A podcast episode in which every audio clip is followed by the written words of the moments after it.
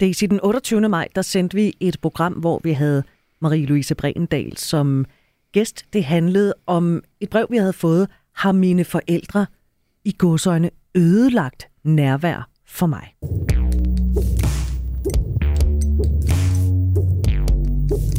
Det program skal vi følge op på. Ja, det synes jeg. Fordi en af de ting, som jeg synes, vi ikke fik snakket nok om, og sådan er det jo tit i de her programmer, jeg tænker, ej, vi skal også snakke om det og det og det, det var i virkeligheden grænser. Grænser er ekstremt vigtige for vores evne til at sige til og fra. Grænser hænger sammen med vores lyster, fordi hvis ikke at vi kan sætte grænser for, hvad vi ikke har lyst til, så kan vi faktisk heller ikke åbne for, hvad vi rent faktisk har lyst til. Så det der med sund grænsesætning er i virkeligheden en nøgle både til stærke relationer, gode parforhold og god sex. Og jeg synes, det er vigtigt, og det tænker jeg meget over i forlængelse af det program, at vi også nogle gange lige kigger tilbage og tænker, hvad har jeg egentlig med hjemmefra om grænser? For det hjem, vi voksede op i, er jo det første sted, vi får formet det at navigere i grænser. Nogle er vokset op i hjem, hvor man ikke må sige jeg, hvor det kun er mand. Nogle er vokset op i hjem, hvor det kun er, hvad der så hør og bør, der i virkeligheden navigerer. Og så kan det være rigtig, rigtig svært faktisk at finde de personlige grænser, som altid begynder med jeg. Så jeg synes, det var interessant lige at kigge tilbage på det. Og hvordan finder man så sine grænser, hvor man kan sige jeg i stedet for man, og hvor man ikke lader sig påvirke af, hvad det så hører og bør. man kan sige, det er, jo en, det er jo en proces, og jeg vil sige, det handler jo om mange ting. Men jeg synes, det er en meget godt sted at starte, er i virkeligheden ved at kigge lidt tilbage. Så jeg har sådan stille og roligt forberedt fem spørgsmål, som dig, der lytter med, kan stille dig selv, så kan du i hvert fald begynde her. Og det første spørgsmål, det er, prøv en gang lige at tænke lidt over, hvordan blev der sat grænser for dig i dit barndomshjem? Så det der med at lige reflektere, hvordan blev det, det blev du lukket ned? Fik du at vide, hvis du sagde noget andet? Nej, nu er det hysterisk. Eller hvis du sagde, satte en grænse og siger, øh, nej, jeg vil ikke have kjolen af, øh, selvom vi er på en strand, fik du så at vide, at nu skal du ikke være fjollet, det er varmt. Det betyder jo enormt meget for, hvad du havde med dig om grænser. Og hvis du lige tænker tilbage på, hvordan der blev sat grænser for dig i dit barndomshjem, så prøv en gang at tænke over, hvad lærte det der egentlig om grænser? Voksede du i virkeligheden op og lærte, at min grænse er ligegyldig, den bliver ikke taget alvorligt, eller min grænser er kun okay, hvis nogle andre blåstempler den og siger, sådan må man godt have det? Eller fik jeg egentlig lov til at have mine grænser, og lærte jeg, at mine grænser er i orden, eller fik jeg lært, at mine grænser er ubrydelige? Prøv en gang at tænke lidt over, hvad det lærte dig. Og så tænk lidt ind i dag. Hvordan mærker du egentlig dine grænser i dag?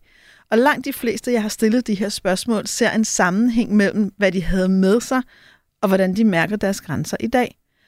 Og så kan det være interessant at klikke lidt ind på, hvornår er det svært for dig at sætte dine personlige grænser? Er det det hele tiden? Er det i nogle bestemte relationer? Og så derfra i virkeligheden kigge lidt frem og prøve at spørge dig selv, hvad kunne støtte dig i at blive endnu bedre til at respektere dine egne grænser? Og det handler jo om i virkeligheden først og fremmest blive opmærksom på dem. Begynd at sætte tempoet ned der, hvor de er. Begynd at forstå, at hvis det i virkeligheden er svært at sige, så kan det være noget, du har med hjemmefra, som betyder, at måske tror du nu og tror, jeg kan ikke sige fra over for min kæreste, som gerne vil det her. Måske kan jeg. Måske er det i virkeligheden 80% min forhistorie, fordi min mor ikke respekterede mit nej, der gør, jeg tror, jeg ikke kan. Så giver det måske en lille smule frihed til at tænke, okay, så selvom det føles farligt at sætte en grænse her, så ved jeg nu, at det er fordi, jeg har det med hjemmefra, så nu gør jeg det alligevel. Så ser jeg, hvad der sker, så får jeg nogle andre erfaringer.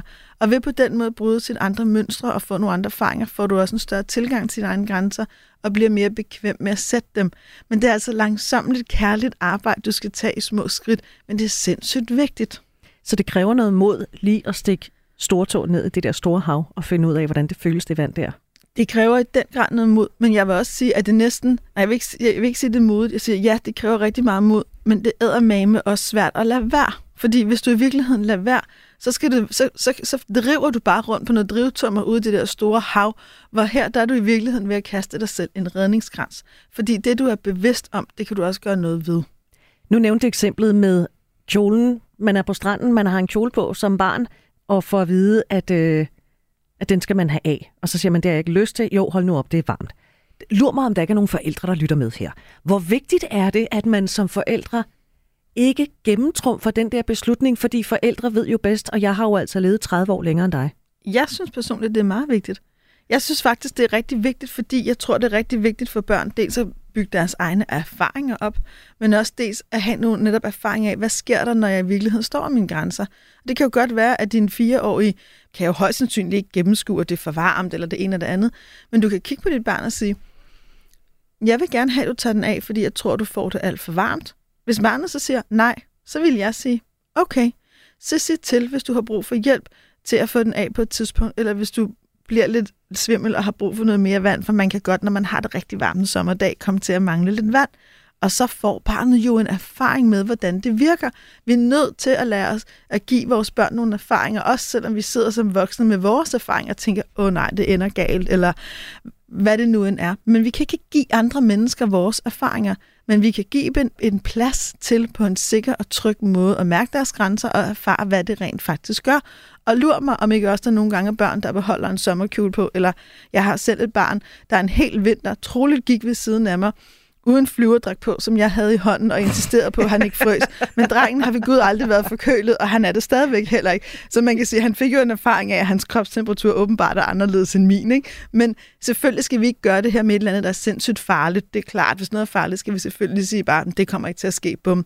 Men jeg synes, at vi også skal give vores børn og unge noget plads til, faktisk at mærke deres egne grænser. Fordi hvis ikke du som barn kan få lov til at sige nej til at få en kjole af, hvad får dig så til at tro, at du som ung kvinde kan finde ud af at sige nej, når du er vant til, at dit nej ikke bliver respekteret? Hvad nu, hvis der sidder nogen og tænker, ja, ja, Daisy, det er også fint nok. Du fejrer bare løs med din curlingkost øh, foran dine børn, øh, fordi øh, de bliver jo så mega spoleret, når de bliver voksne og ikke til at holde ud at være i stue med. Kan du mærke, at vi nærmer os sådan lidt opdragelse? Ja. Fordi der er jo også noget, der er jo et element af opdragelse i det her med grænser. Fordi Helt man sikkert. er jo også nødt til at sætte nogle grænser. Og der er jo også nogle grænser, som jeg synes er vigtige at sætte, men så skal man i virkeligheden stå i det og sige, prøv at høre her, jeg kan ikke holde ud, at du sidder ved middagsbordet bare overkrop, hvis man for eksempel har det sådan. Ikke? Så må til man, sin mand. Ja, til sin mand. Ikke? Altså, det, der, der kan også godt være nogle grænser, ikke? eller hvad det nu end er. Og sådan er det jo. Du og jeg mødes. Du har nogle lyster og behov, jeg har nogle lyster og behov, du har nogle grænser, jeg har nogle andre. Og det er klart, hvis det er mit hjem, og jeg er den voksne, så er det ultimativt mig, der bestemmer. Men jeg synes, det er så vigtigt at sætte den ikke, at du kan vel godt forstå, at man ikke kan sidde øh, i bare overkrop ved bordet. Nej, jeg vil hellere sige, jeg vil ikke sidde og spise sammen med nogen, der har bare overkrop, så jeg vil bede dig om at tage en bluse på. Tag det hjem til dig, for der står du i virkeligheden stærkere. Og jeg tror, og det kan vi jo finde ud af mange år, ikke?